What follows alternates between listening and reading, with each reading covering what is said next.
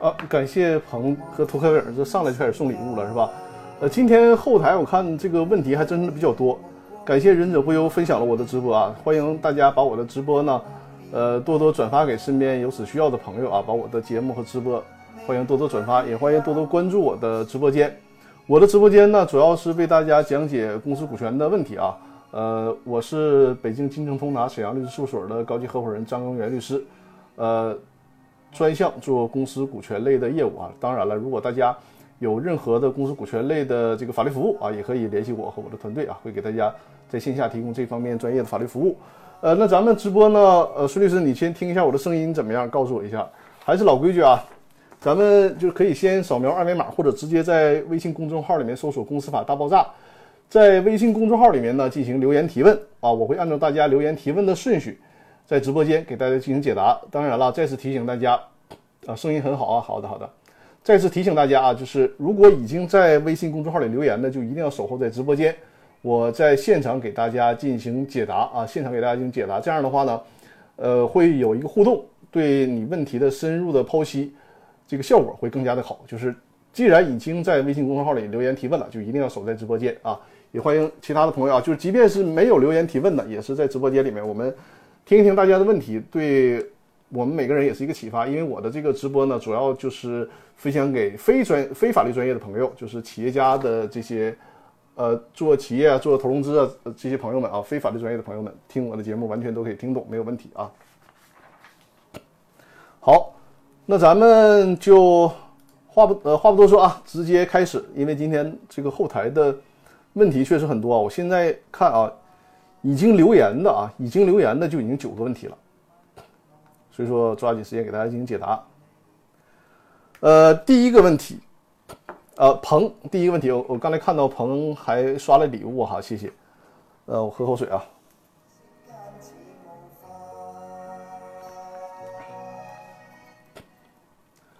呃，鹏的问题呢，说请教张律师，股权激励协议书当中写到员工离职。由公司回购股权，公司回购以后是否可以通过股东会决议的方式，还是呃还给把股权还给最开始贡献这个股权激励股份的原始股东？大家听懂这个问题了吧？就是说，问的主要问题呢是这个搞股权激励被激励的员工呢离职以后。那么公司能不能回购股权？如果回购之后，能不能把这个股权还给就是最开始贡献这一部分股权的股东？这里有个大的前提啊，大的前提大家一定要知道，就是对于有限责任公司来讲，对于有限责任公司来讲是不允许公司来回购股权的。虽然说你这个回购可能是短暂的回购，就是公司先把股权回购过来，再给这个其他股东。从公司法的角度也是不可以的，有限公司就是不可以的。呃，正确的操作是什么呢？正确的操作是事先写好相关的协议，就是如果员工离职了，因为我也多次强调，就是做股权激励，一旦员工离职呢，最好把股权收回来，否则的话，员工离职了，已经不在公司工作了，股权还在这个离职员工的手里面，会有诸多的不方便啊，甚至于说，如果员工跳槽到同行业了。理论上，员工呢还可以参加现有公司的股东会决呃股东会，甚至还能行使股东知情权，看公司的账。所以说，这个对公司是非常不利的。员工离职之后，把股权收回来，这个操作是非常正确的。但是呢，不是公司收，而是谁收呢？事先约定好，比如说，就像鹏说的，当初贡献这部分股权的股东啊，或者是由公司的实际控制人，或者是公司成立的持股平台来收都可以，唯独是不能公司来收。这是有限责任公司，那对于股份公司来讲，这倒是可以的，因为公司法里面对于股份有限公司有这样的规定，就是如果啊公司原则上不能收购股权，但是呢有某些情况，这里面他就提到了，包括将股份用于员工持股计划或者是股权激励这种计划啊，这种情况下，股份公司是可以短暂的收员工的股权。这种情况下呢，收股权还要经过这个董事会的同意啊，然后呢，收的股权你就不能一直放在公司手里面，尤其是对于啊这个呃股份公司来讲，就三年之内必须得把这份股权转让出转让出去，或者是注销掉啊。这是股份公司的特呃这个特别规定。对于有限责任公司来讲，就想都不要想了，不要有这种操作。呃，鹏，你在我看到你在直播间啊，就对我刚才这个解答还有什么疑问，可以随时在直播间留言。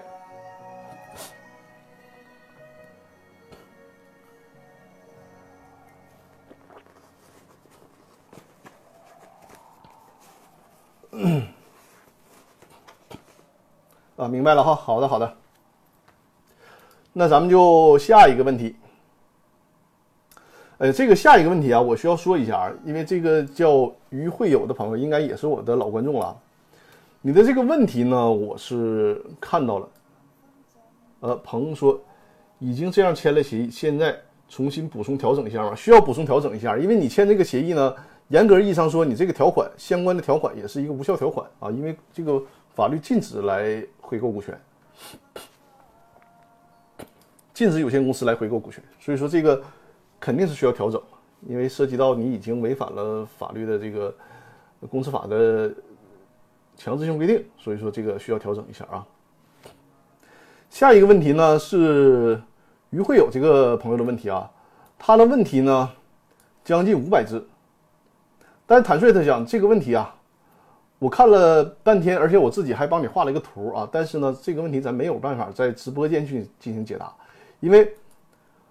一个是我解答了你，因为这个问题非常复杂，就是你的这个问题里面需要看很多相关的背景资料，才能帮助你解答这个问题。另外一个呢，就是直播间的解答，既要满足问的人能听懂，同时呢，我们其他的观众、其他的听众也要能听懂才可以。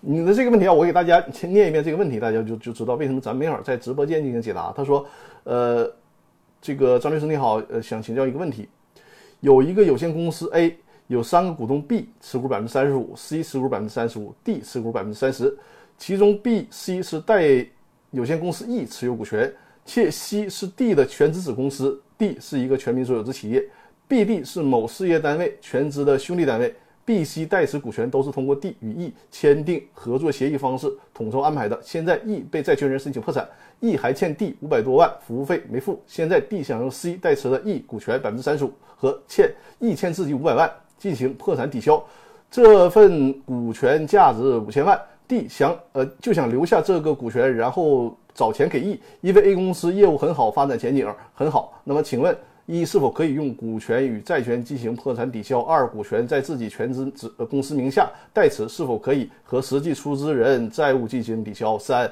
因为没有代持协议，D 是否必须向破产管理人披露该代持的股权？能否认呃能否？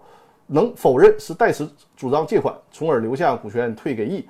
呃，当百分之七十代持的出资全款，我就不继续往下念了，好不好？各位，我就不继不继续往念了。你说这个问题我能在直播间解答吗？没有办法进行解答啊。呃，所以抱歉，于会友，如果你的这个问题你真的想得到答案，你恐怕只能是通过线下咨询。当然了，我的线下咨询是需要付费咨询的，按小时收费的。但没有办法，你的这个问题。我去，那个萌新幺幺九七，大家听到了吧？我我都快成这个这个说唱了，是吧？所以说这个问题没有办法在直播间进行解答。呃，你需要线下预约进行这个电话咨询，同时呢提供相关的背景资料，我帮你研究这个背景资料，然后帮助你进行解答啊。这个问题肯定是没有办法在直播间为你进行解答了啊。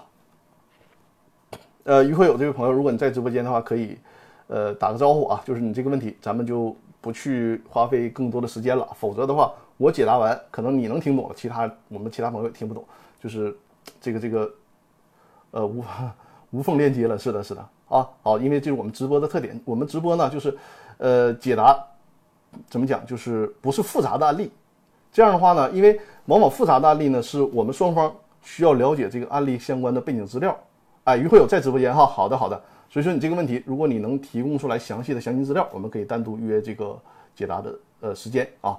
这种复杂的案例就不适于在直播间进行解答了。好了，呃，那咱们就跳到第三个问题啊。跳到第三个问题呢，是张梅这位朋友啊，在不在直播间？在的话，告诉我一声啊。张梅同学，呃，留言，他的问题很简单啊，他说：“老师，能深入讲一下外部董事的概念和类型吗？能深入讲一下外部董事的概念和类型吗？”首先，我强调一下，这个外部董事这个概念，它。不是公司法当中的概念，公司法当中没有这个所谓内部董事和外部董事的区分。我们可以检索一下，就是对于外部董事有没有相关的法律法规对他做出定义。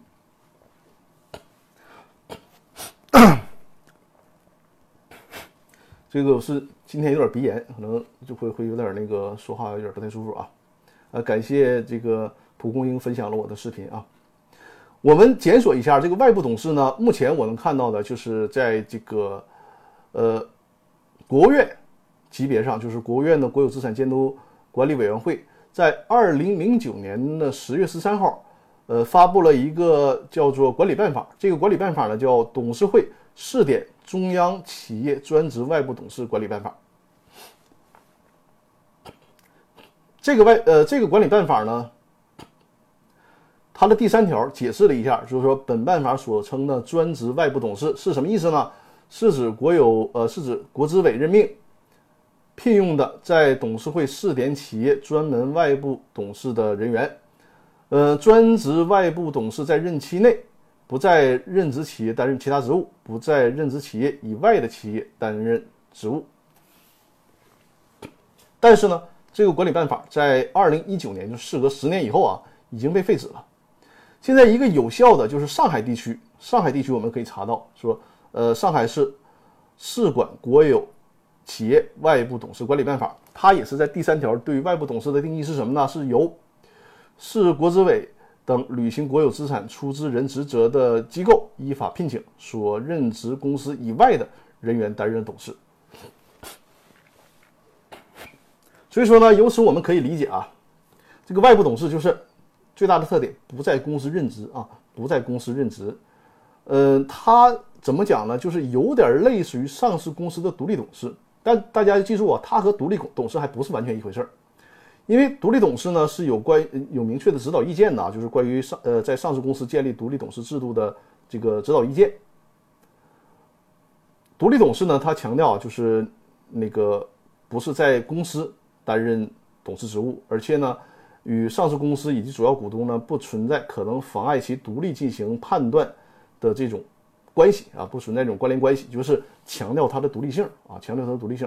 但实际上目前来看，你过多的研究外部董事这个概念意义并不大，因为首先它它不是一个明确的在法律层面，尤其在公司法层面的概念。另外呢，它主要强调不在公司任职，但是它的作用能起到多大？你也可以检索一下。目前网络上对于外部董事的这个评价，就是包括上市公司的独立董事，它的作用能有多大？现在，嗯，不是评价的那么，就不是像当初想象的那么好啊。所以说，这个我就告诉你一下，外部董事呢，你可以呃援引哪些有效的法律法规去定义它的概念，但是究竟它有多大的作用，呃，甚至于说你去耗费时间研究它的意义。也没有太大，所以说这个就是我们点到为止啊，说了一下这个法律法规当中对于外部董事的定义就可以了啊。如果你对这个问题还有进一步的提问，可以把具体的提问呢，或者留言在直播间啊，或者是留言在微信公众号上。稍等一下啊。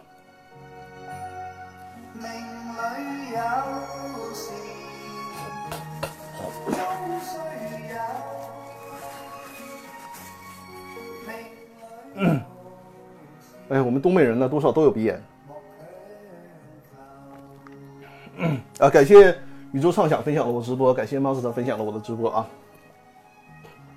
欢迎大家多多分享我的直播，以及关注我左上方的头像啊，关注我的直播间。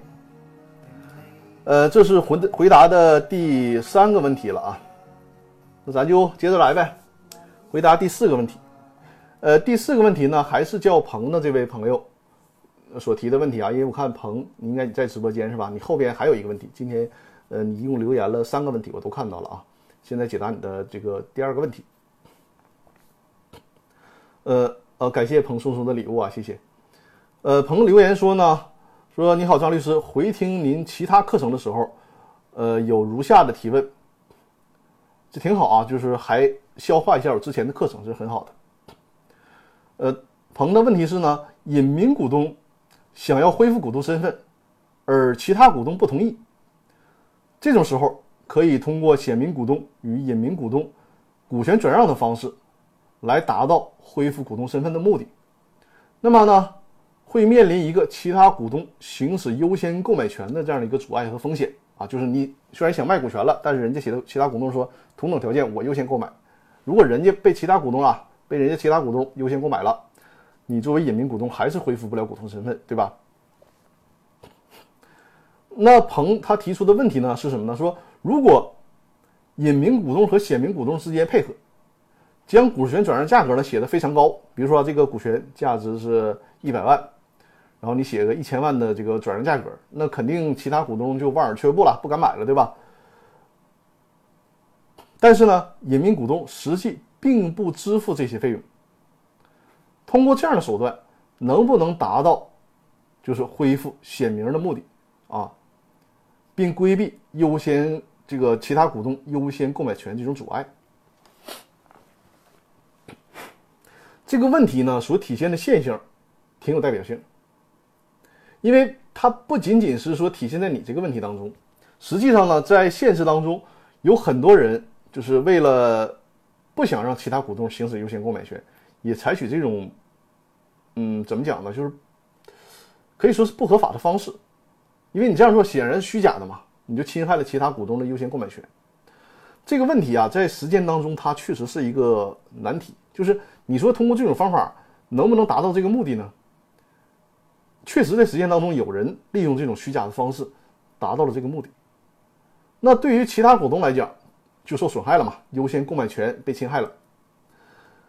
那其他股东实际上啊，就就这两个问题，一个是买卖股权那一方，一个是其他股东想行使优先购买权的其他股东，他们之间的博弈点就在于什么呢？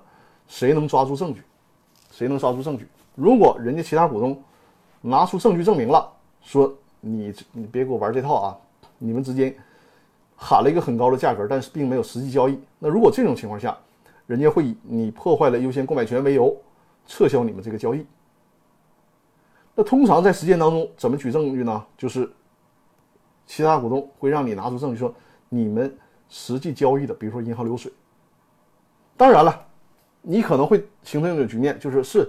银行流水我打过去一千万，然后你们通过其他途径再把钱转回来，这都有可能。所以说这个问题啊，呃，法律很多时候它也爱莫能助，就是你你搞这些东西，你要是弄得很隐蔽，人家也没有办法通过侦查手段去查明这个问题。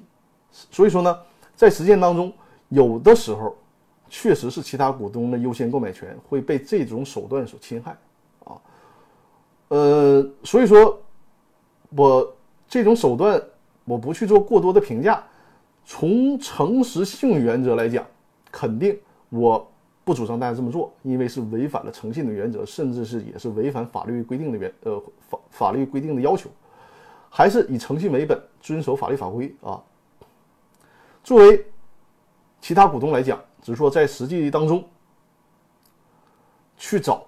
就是说，双方虚假的这个证明，呃，尤其是人家有了正常的银行流水，然后你说我这个银行，你这个银行流水我也不可信，怎么办？再往下追这个这个这个进一步的证据挺难啊。呃，萌新说，假意打款是否也有纳税的风险？肯定有税收的风险呐。就是你们无论是真意假意，人家税务税务机关。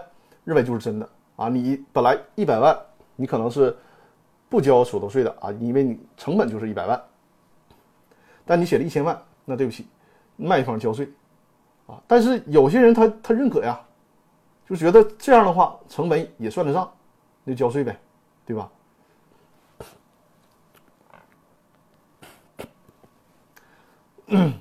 嗯，是的，所以说就是在你这个这个 怎么讲，就是玩套路这一方都认可交税的情况下，你说这个优先购买权的股东想查证说他们之间是玩套路的，挺难的，真挺难的啊！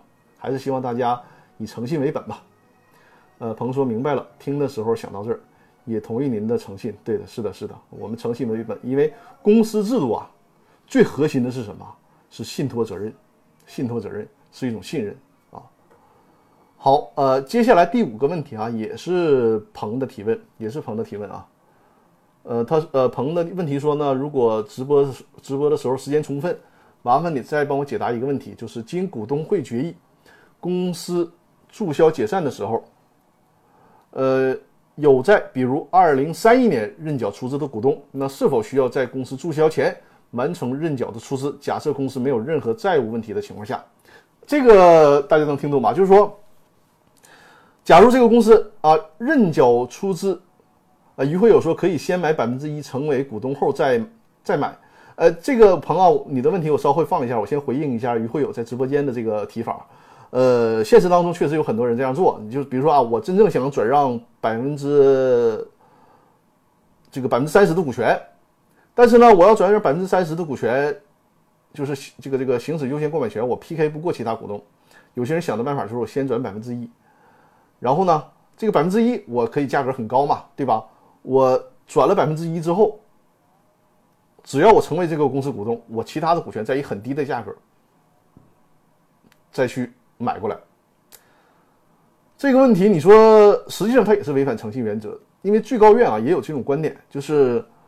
他算不算钻一个制度漏洞呢？也算。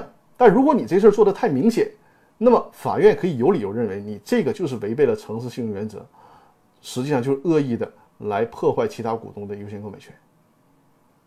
所以说，你这个你说的这种方式，在现实当中有很多人在做啊，有很多人在做做。但是呢，呃，如果你做的太过分了，法院啊，也就是如果发生诉讼了，人家股东、其他股东提起诉讼了。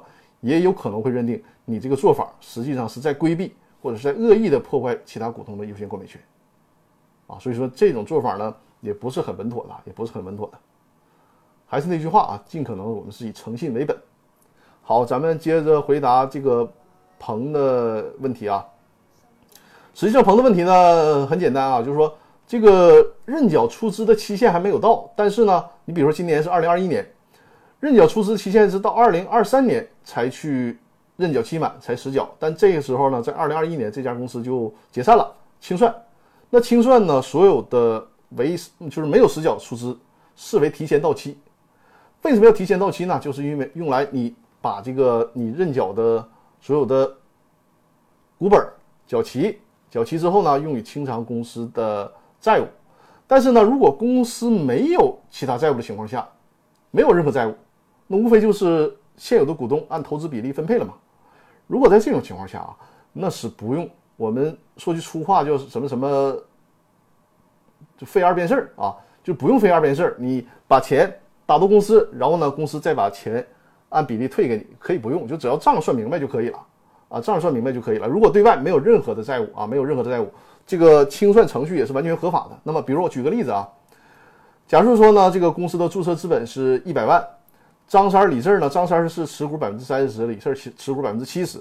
张三这三十万全都实缴出资了，那李四呢？他只实缴了五十万，还有二十万没有实缴。在公司清算完了之后，不欠任何债务了啊。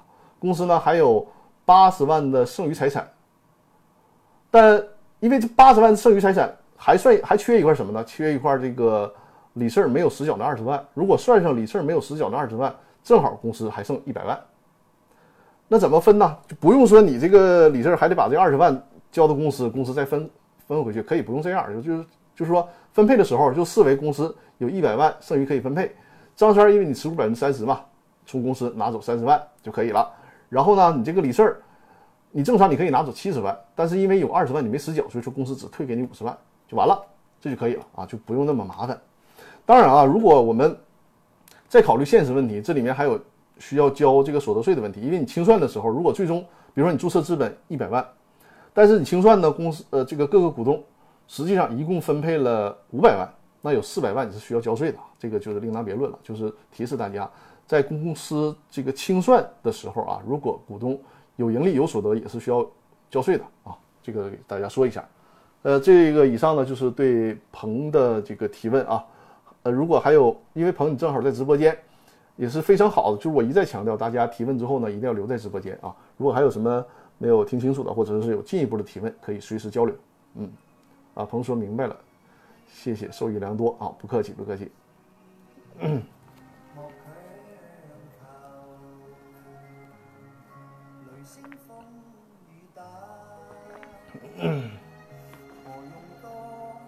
呃，图克维尔进入直播间了，是吧？嗯，呃，欢迎大家多关注我的直播间啊，欢欢迎大家多关注我的直播间，左上方那个黑色背景的头像，关注我的直播间。另外呢，就是欢迎大家把我的直播间转发给身边的有需要的朋友啊，比如说转发到新浪微博啊、朋友圈啊、微信群呐，都可以。好，好，咱们接着来下一个问题啊，下一个问题。下一个问题是一辉，一辉的提问啊，耶，谁送的小天使啊？宇宙畅想，感谢感谢啊！一辉啊，很像《圣斗士星矢》里面的名字哈。一辉，你在直播间吗？在的话，告诉我一声。一辉的问题是这样的啊，说张律师你好，目前呃公司目前是不参与经营的财务投资人持股百分之七十。就是纯投资方啊，他不参与经营，这个股东呢是持股百分之七十，主导经营的三个股东合计持股是百分之三十。现在呢，大股东另外投资了一个和我们公司的业务完呃业务模式完全一样的公司，担心就是我们这些这些呃这三个小股东很担心大股东这么做对公司不利。呃，另外呢，我们公司现在盈利增幅比较快。大股东呢也没有额外的激励，就是说这三个小股东干得很好，大股东呢也没给额外的激励。在这种情况下，我们小股东如何？这里面写的是拜托大股东控制或增加自己权益。感谢回答。一辉，你这个字是不是打错了？如何拜托大股东和如何摆脱大股东可完全是两个不同的概念啊！你要说如何拜托大股东，那就是好好跟人家商量呗，对吧？让人家。这个不要做呃损害公司的事儿，多给你们一些这个相应的表决权、控制权。你要想说摆脱大股东啊，如何摆脱他，那就是另一个说法了啊。我们研究一下。实际上啊，你的这个问题呢，就是当初没有好好的设计股东协议和公司章程所留下的一个后遗症。因为你看啊，百分之七十是投资方，只投钱不参与管理。剩下的三个股东，三个股东啊，都是主导公司经营管理的，持股却只有百分之三十。而且很显然，从你的提问里推断，你们之间还没有做同股不同权的设计。而且现在啊，你就出现了一个，就是在这种不科学的股权架构当中，经常出现的一个问题，就是你干得越好，你这个心里越不平衡。因为你想想，你干得很好，你们三个人。成天在公司熬着，为公司付出心血，那分红的时候，公司干得再好，你们顶多一共才分百分之三十，而且呢，显然你们的持股比例，无论干得多好，你在公司里面都没有话语权。呃，这个公司想被解散就被解散，你的股权呢想被稀释就被稀释，因为人家把持股百分之七十嘛，增加注册资本也都可以。所以说，觉得说的难听一点，干得像傀儡一样啊，却很累。逐渐逐渐，这个矛盾就产生了，然后呢，大家的隔阂就会很大了。所以说，你看，一个没有经过深思熟虑的股权架构的设计，没有经过精心编排的股东协议和公司章程，你公司盈利无论好坏，甚至是公司盈利越好，可能出现问题的概率越大。一辉这个朋友的问题就非常非常典型，就是这样。他也说了，这个公司盈利模式。非常好，发展的也很好，但是呢，现在却出现了小股东心里不平衡，大股东呢还有点不讲究，就是在外面照扒现在的模式，又重新弄了一个跟现有的公司，甚至于说可以同业竞争的这么一个公司。呃，宇宙上想稍后回答你的这个问题啊。我们先把一辉的问题提完，我我看到了你的提问。如果一会儿我漏掉你的问题啊，那个孙律师提醒我一下。所以说啊，我们现在就分析这个情况怎么办？呃，这个想摆脱大股东，首先我们先论这个大股东百分之七十的大股东，他不参与公司经营，那我们就可以推断，因为一辉啊，你可能不在直播间，这个就是一个很糟糕的事儿啊。如果你在直播间，我是有很多细节性的问题是在需要在直播间跟你讨论的啊。就首先这个大股东，你说他他不参与经营，那就是不是意味着他在公司不担任任何高管职务？如果是的话，他。去做同类的业务，你没有办法限制他，除非你们当初的股东协议和公司章程里面有这个约定，就是比如几年之内或者是在什么情况下，大股东也好，小股东也好，不允许做同类业务，除非有这样的约定。如果没有这样的约定，公司法里面并没有禁止股东去从事同行业，公司法里面只是禁止公司高管不能从事同行业。所以说呢。如果现在这个这个人家持股百分之七十大股东啊，人家只是持股，不担任任何高管职务，他就真的做了同行业，你还没有办法去限制他，最多只最多只能限制到什么程度呢？就是不让他行使股东知情权，因为是这样，在股东知情权来讲啊，大股东说，哎，我想查账了，那么公司的角度可以拒绝他，为什么拒绝他？你从事的同行业。你我有合理的理由怀疑你要跟我搞不正当竞争，在这种情况下，你可以在一定程度上限制他的股东知情权，没有办法查公司的账。其余呢，你没有办法去限制人家不能从事同行业。这是对大股东。反过来，这三个小股东合计持股百分之三十的小股东，从你的问题推断，你们是公司的经营者，很显然，你们基本上可以肯定。是东担任公司高管职务的，因为遇到这种情况，如果你们没有担任公司高管职务，那大不了这个公司，你们另起炉灶也开一个同行业的公司，对吧？但问题是你们自己本身担任高管职务，而且更要命的是什么呢？人家持股百分之七十，你的高管职务不经过大股东的同意，你想辞职都没办法辞职。没有办法更换高管，所以说你们三个就被死死的拴住拴在这个公司了。这个就很像你们现在的局面，就很像这个中国象棋当中的将军儿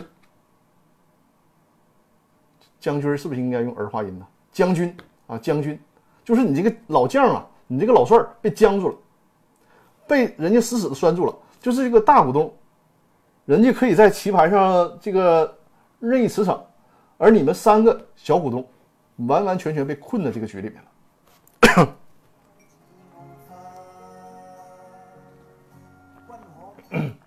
想改变的机会都没有。唯一能改变的机会是什么？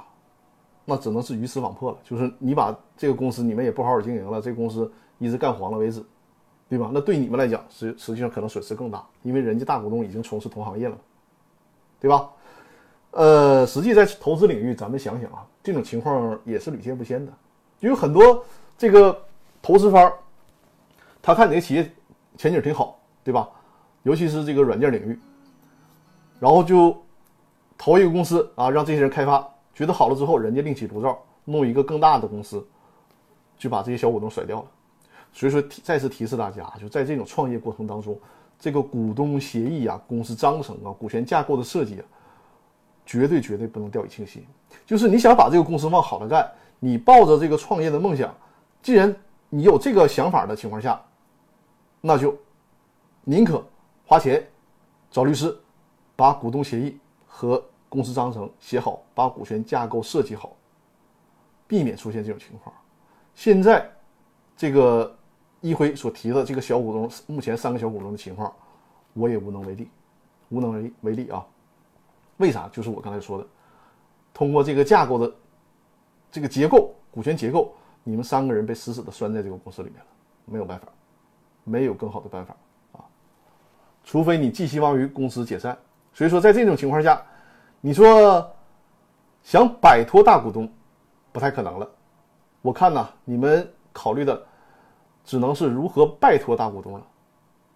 拜托大股东跟你们重新调整这个股东协议，调整股权架构，或者拜托大股东把公司干脆解散掉，别干了。大家既然都已经干到这种程度了，对吧？已经这个离心离德了，那干脆解解散掉公司，然后大家另起炉灶，都自己干自己的事儿，只能是这样。所以说啊，你的这个也许是笔误，但是呢，实际上你的这个局面没法摆脱大股东，只能想办法拜托大股东啊。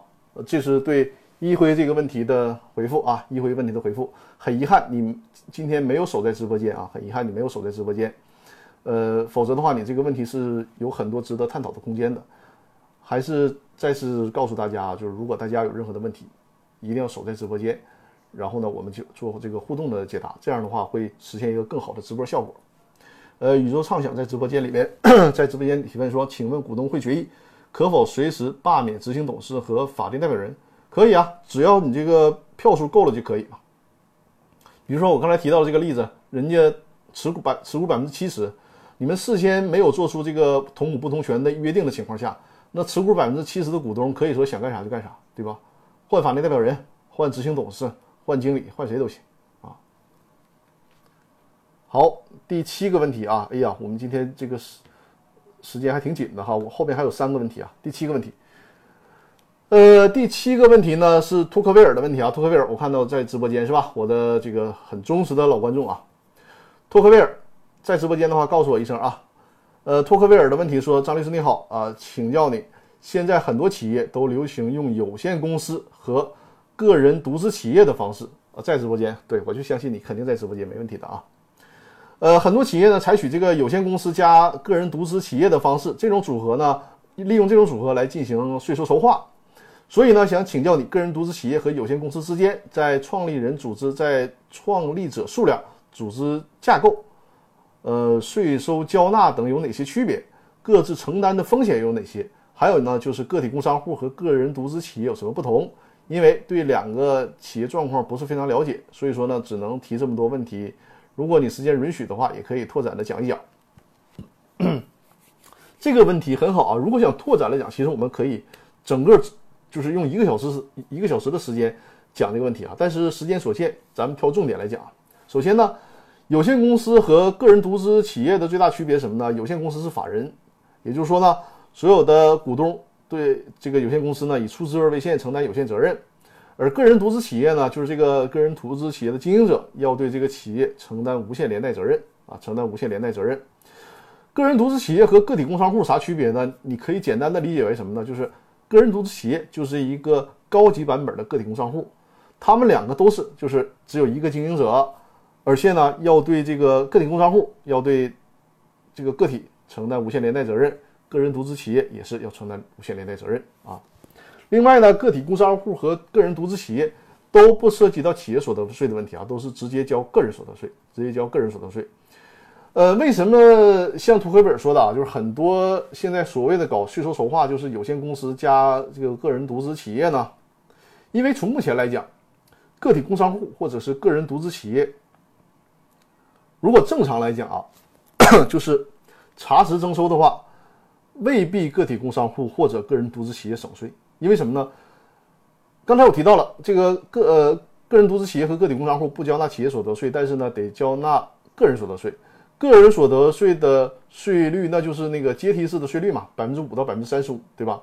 如果你按这么算的话，因为有限公司这个股东分红啊，我们。不算那个企业所得税，就单说 单说股东分红是按照百分之二十来分红，而这个而这个个体工商户，它是百分之五到百分之三十五。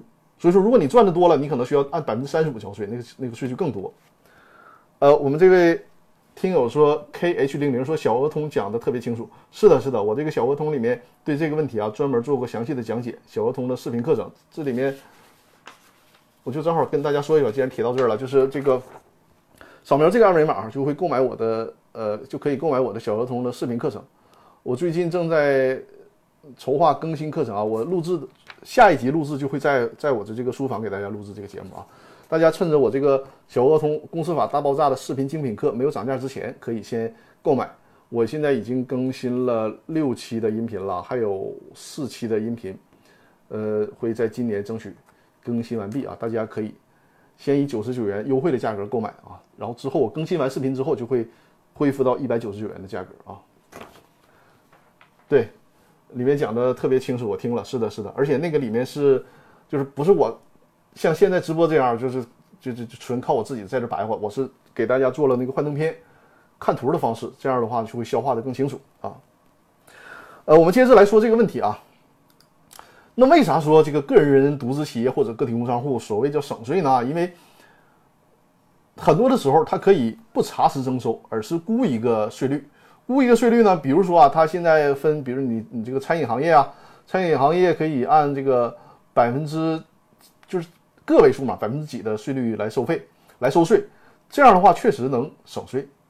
啊，猫斯特说我也买了张律的这个课程，讲得很清楚。是的，是的，就是大家如果想非常详细的，呃，来就跟着幻灯片来学习的话，就是购买我这个小儿童的课程就可以了。呃，但是这里面我提示大家啊，为啥说个体工商户和这个个人独资企业所谓采取定税的方式？为啥采取定税呢？因为呃，很多情况下大家认为个体工商户和这个个人独资企业。它都是一些小的经营者啊，小的经营者，所以说呢，给大家举个例子，大家就明白了。首先，我们从税收的角度，正常制定税收政策，不可能说我制定一个政策就是，哎，这个企业它就交税很少，另外一个企业形式它就交税很多。这个不是我们设计这个税收制度的初衷。那否则的，如果你这么设计的话，那好，那我就不成立那种公司，我只成立那种企业就完了，对吧？如果大家都这么做的话，那不就很显然的事吗？不是的。实际上呢，就是这个税收的标准，从理论上来讲，它是需要一一碗水端平的。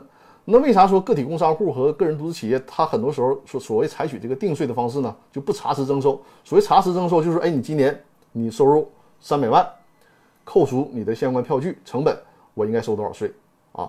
而这个个体工商户呢，我就给你定一个税额，就完了。你至于你你今年真正收了多少钱，产生了多少成本，我都不管了。这就所谓定税嘛。为啥个体工商户和个人独独资企业采取定税呢？因为通常个体工商工商户卖煎饼果子的个体工商户，擦皮鞋的个体工商户，对吧？你想想，你这样的个体经营者，你说你指望人家还建了一个呃会计账簿，甚至还请个会计，现实吗？不现实啊！你见过哪个卖煎饼果子的后面跟着个财务，然后收账去记账啊？对吧？你这不现实，这这就有点开玩笑了。我就想到我我在二十多岁的时候，我的一个朋友啊，就是特别欠儿。他真去买买这个煎饼果子的时候，管人家要发票啊，然后那个那个大姨翻了一个白眼儿，说什么素质啊，什么素质，就是这个就是有点开玩笑了，对不对？你你能想你卖煎饼果子，然后你你成天还得去要呃这个计什么进项税，然后销项税，这不可能。所以说呢，国家基于这种现实的考虑，就是给你定个税就完了，我不管你实际收入多少，大差不差，你就交这些钱就完了啊。但是呢，这种政策就是。体恤到实际，呃，个体工商户的这个情况的政策呢，很多时候是被被利用了，被利用。那就大家觉得，哎，这个好啊，对吧？这个好啊。那那你既然定税的话，我就他所谓和那个这个有限公司配合嘛，就是这个个体工商户呢，消耗掉很多这个呃有限公司的利润。但是啊，但是就是你这种所所谓的这种税收筹划，你别太过分。别太过分，因为我刚才提到了，就是人家当初这个个体工商户为啥要这么定啊？是考虑到实际情况，是给那些卖煎饼果子的、擦皮鞋的这些小门小户来弄的。你说你一年流水是好几千万、一个亿，完了你注册个体工商户，你去避税，最后的结果是什么？就是范冰冰的结果嘛，对吧？范冰冰弄的那个工商那个那个工作室，那不就是个体工商户的性质吗？对吧？你都好几个亿的挣着，然后你弄那么玩意儿定税。受损失的是国家呀，能饶了你吗？对吧？所以说啊，就是现在，呃，你说目前这个情况，打政策的擦边球，然后用个体工商户，嗯，合情合理，咱说也可以啊，因为你并不违法嘛。既然既然法律规定了，就是你如果如果前提是你这个个体工商户或者个人独资企业能采取定税的方式啊，如果是查实征收，那对于税收的所谓什么节税啊、筹划呀，那就没有任何意义了。就是你能这个定税的情况下。呃，差一不二的可以这么做啊，但是你要太过分了，这个税务局、税务部门是会稽查你的，会稽查你的。啊，就像还是还是那句话，范冰冰的例子啊，你一年几千万、好几个亿，甚至十几个亿的挣着，然后你弄个个体工账户，这个就怎么都说不过去了啊。这就是对这个托克维尔问题的一个回复啊。呃，托克维尔，我的问题还有什么没有听清楚的地方，随时来问啊。呃，公子爱吃鱼说刚踢完球，在出租车上听直播，哎呀，好好好，锻炼身体是好的。那个，那看来你的这个这个五 G 信号还是不错的啊。嗯，对，公子爱吃鱼也是我们的老观众了啊。哎呀，现在我直播间的老观众越来越多了，太感谢大家支持了。因为一直播平台实际上是一个不太热门的直播平台，根本就没有办法通过这个直播平台来导入流量，全都是平时关注我的微信公众号啊、公司法大爆炸的。微信群呐，或者是喜马拉雅的听众啊，来来收听，谢谢大家的支持啊！咱还有两个问题呢，直播还有十四分钟的时间了，还有两个问题，抓紧时间解决掉啊！哦，是不是微信公众号还有新的留言呢？我看一眼啊！啊，鹏，我看到你有新的留言哈，我先看一下，然后我看看今天能不能轮到你的这个提问啊！我先回答之前已经，因为咱们公平起见，按照顺序来来来回答啊。呃，朗超。朗超的问题啊，朗超你在不在直播间？在的话告诉我一声啊。呃，朗超的问题是这样的，呃，他说呢，公司有两个股东，一个呢持股百分之五十一，另一个呢持股百分之四十九，百分之四十九啊，这个平跳车总是不分啊。呃，公司章程及合呃合作协议约定，百分之五十一出任董事长，百分之四十九出任总经理。现在呃。现五十一利用控股股东地位拒不履行四十九，就是那百分之五十一的股东利用控股股东的地位 拒不履行百分之四十九，就是出任总经理。百分之四十九这个股东应该如何行使合法权利？大家听懂这个问题的意思吧？我再简单的复述一下啊，就是比如说张三持股百分之四十一啊啊不，张三持股百分之五十一，李四呢持股百分之四十九。本来事先说好了，就是这个。大股东担任董事长，我估计你应该说的是执行董事啊，因为你就俩股东的公司，你说你还弄个董事会，这这不现实啊。我估计你这里面说的应该是执行董事，大股东呢担任执行董事，然后呢那个小股东担任总经理。但是呢，我估计你们的这个总经理的名字没有写到公司章程里面，当初公司设立的时候也没有办理这个工商登记，可能现在这个百分之四十九的股东呢想说。我需要把我的这个总经理身份写到公司章程里面，在工商进行登记。这百分之五十一的股东不配合，可能出现了这种问题。如果是出现了这种问题啊，你们事先的约定，比如说你这个五十一的股东担任执行董事啊，四十九的这个股东呢担任总经理，如果写进了股东协议，那你可以通过诉讼的方式要求按照这个协议的约定来进行变更啊，比如说把你的这个总经理的名字写到工商登记里面，这是可以的。可以的啊，但是我要说，就是这种争斗，尤其对于小股东来讲啊，意义并不大。你想一想啊，这个四十九小股东，就算是你的名字写进了公司章程，写进了呃工商登记，那么人家作为执行董事，你经理得听执行董事的，执行董事上面还有股东会，对吧？你做啥事儿，人家都否否定你。就是你，你这个名字你可以取得个名字，但是如果你们两个之间有这种矛盾，实际上对于这个小股东来讲意义并不大。这个公司呢，基本上还控制在人大股东手里，因为你就是一个经理，执行董事能管你，股东会层面也能管你，啊，这个就是一个问题啊。所以说，还是回到那句话，就是如果小股东，尤其尤其对于小股东来讲啊，你想说我是小股东，但是呢，我就还想实现一些我自己的。特殊要求，实现一些特殊的呃表决权的控制，那就需要在当初股东协议、公司章程里面，咱把该约定的都约定好。你别当初没约定，你本来是小股东，然后你你想说我之后我想如何如何，那个时候你想如何如何，就只能是拜托大股东了啊，就只能是拜托大股东了。否则的话，人家大股东不睬你，你一点办法没有啊。再次提醒大家啊，这个股东协议、公司章程的设计一定一定要重视啊。好，这是第八个问题啊，第八个问题，来喝口水啊，歇会儿。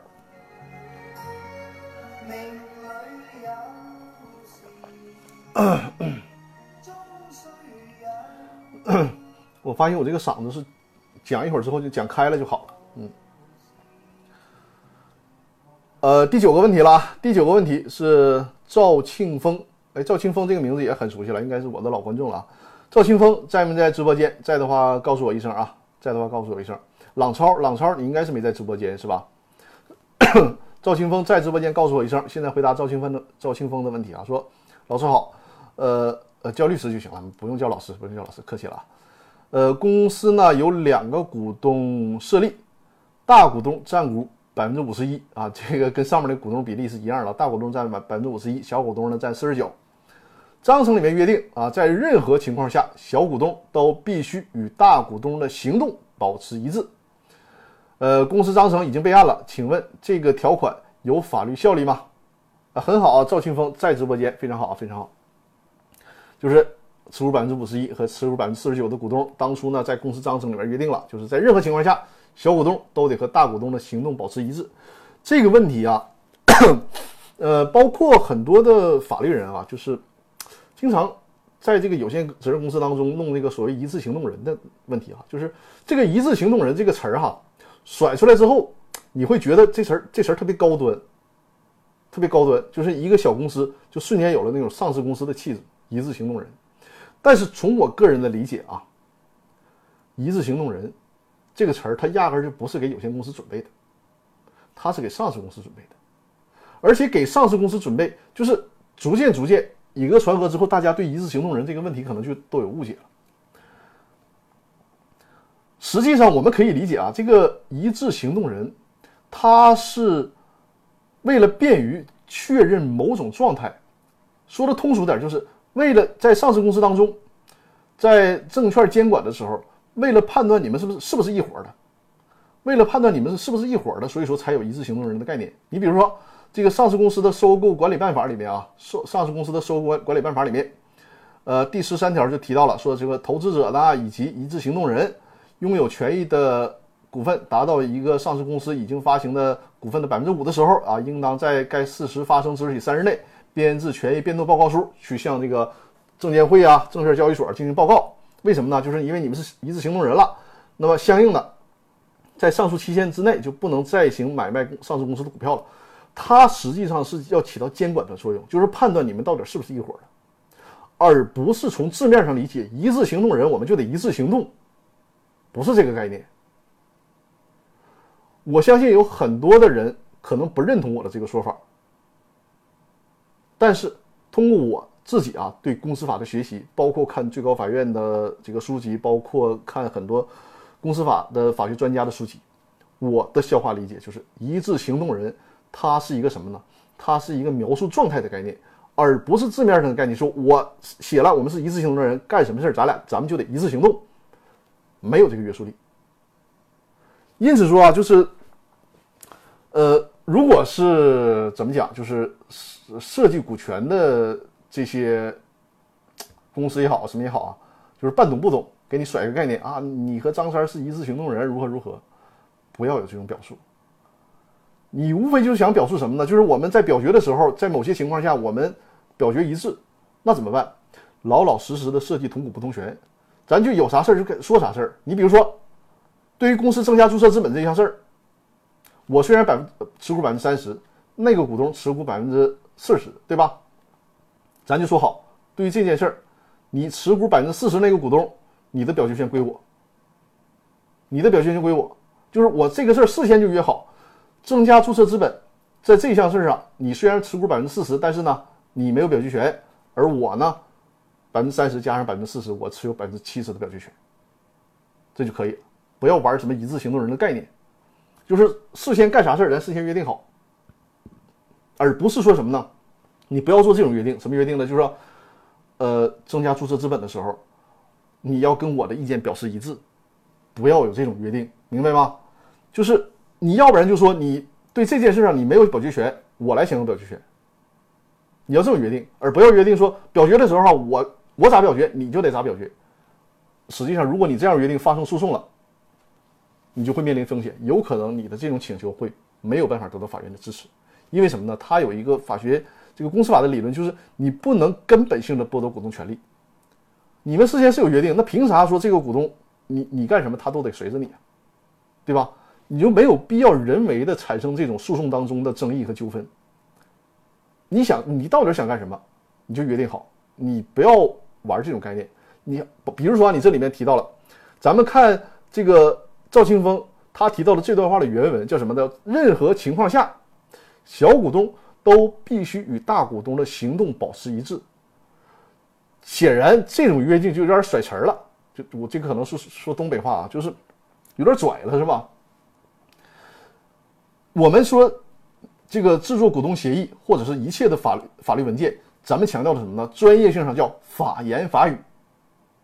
法言法语，什么叫法律法律？就是你要用很这个客观专业，而且是在法律当中会得到承认的语言。我们就扣这个字眼儿，说小股东都必须与大股东的行动保持一致。什么叫行动保持一致？我是弯腰的行动保持一致，还是撅屁股的行动保持一致？它不是一个法律的概念呢。行动啥行动啊？我是举手的行动啊，还是我擦鼻子的行动啊？对吧？就他跟没说一样，他不是一个明确的法律概念。你都不如说什么呢？就是表决权保持一致，这还能好点你要说行动保持一致，它的解读太多了。对吧？所以说这就是一个非常业余的表述方式，老老实实的，咱就别转那些词儿，就该咋地是咋地。就是说，我就是同股不同权，你在这个事件上你没有表决权，你的表决权都给我，这就完了。虽然这个话很质朴，但是呢，它不会产生任何的歧义。呃，萌新说是的，对赌也呃对赌里也有也会出现，比如张兰和什么呃那对赌就有这样条一个一个条款。是的，是的，所以说啊。就是大家不要乱用一致行动人这个概念。首先呢，因为我所说的这个，我所解读的一致行动人的概念啊，我没有办法证明我的解读完全正确。但问题是，这个一致行动人，你去翻遍所有的法律，他目前所能找到的准确法律依据就是这个上市公司收购管理办法，而且它是一个状态性的描述，就是你们这几个人啊，张三李四这几个人。你们去一同干这个事儿，我就认为你们是一致行动人，你们是一伙的。实际上，它就起到这个作用。所以说，咱不要乱拽词儿。就是严格意义上，我们法言法语，让我们的协议不要有任何歧义。为什么大家在股东合作当中去打官司啊？就是因为你该约定的没有约定明确。如果你黑纸白字都约定明确了，很难出现打官司，因为大家都知道诉讼是有成本的。你这个事儿都是约定很明确了，你还打官司？你你明明是输的问题，你会去打官司吗？不会呀，对不对？你只有在有争议的时候，哎。张张三说，就是张三说，从他的角度他有理，李四从他的角度解读他也有理，那就是因为事事儿没说清楚嘛，条件没有约定清楚嘛，这才会产生争议，才会去打官司。所以说，我们用最简单明了的语言把该约定的事儿约定明确就可以了，不要约定这种模糊的词儿，不要用用这种看似很高端的词儿啊。这个是在这个问题上一定要嘱咐大家啊，就这个一致行动人这个概念慎用，不要乱用啊。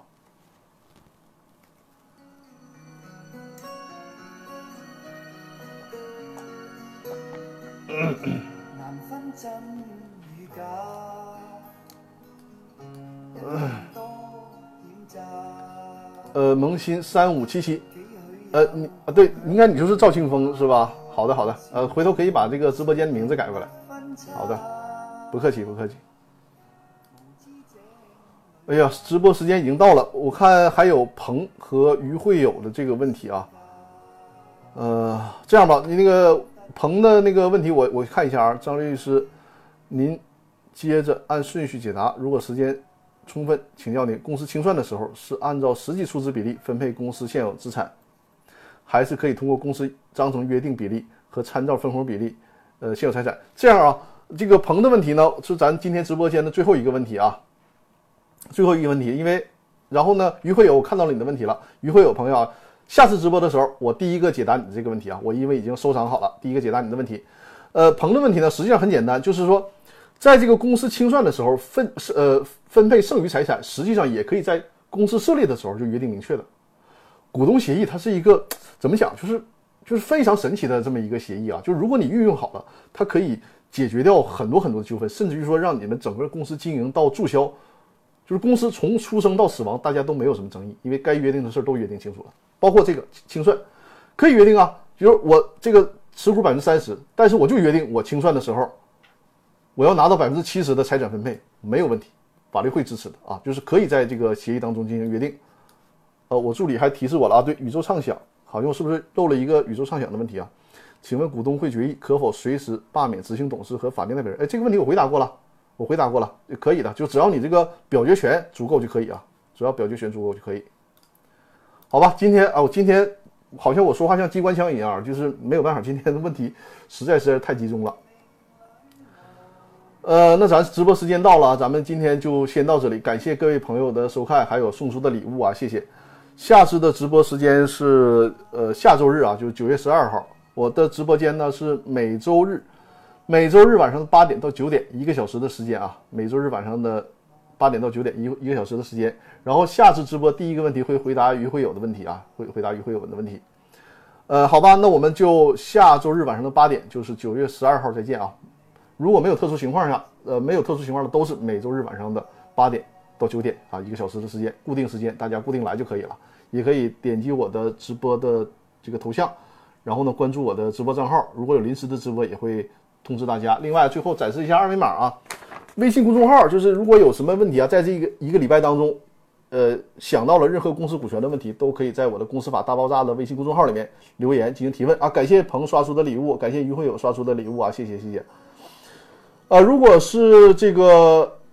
收听音频啊，看不到那个视频的朋友，如果仅收听音频，就是在那个微信公众号里面搜索“公司法大爆炸”就可以啊，直接关注留言就可以了，直接在微信公众号里留言就可以了。然后我会在直播的时候按照大家提问的顺序给大家进行解答啊，好吧？因为今天没有太多的时间和大家闲聊，因为今天这个问题比较集中啊。感谢旺旺旺送出的礼物啊，好，各位，呃，祝大家周末愉快啊，尤其祝大家下周呢都工作顺利啊。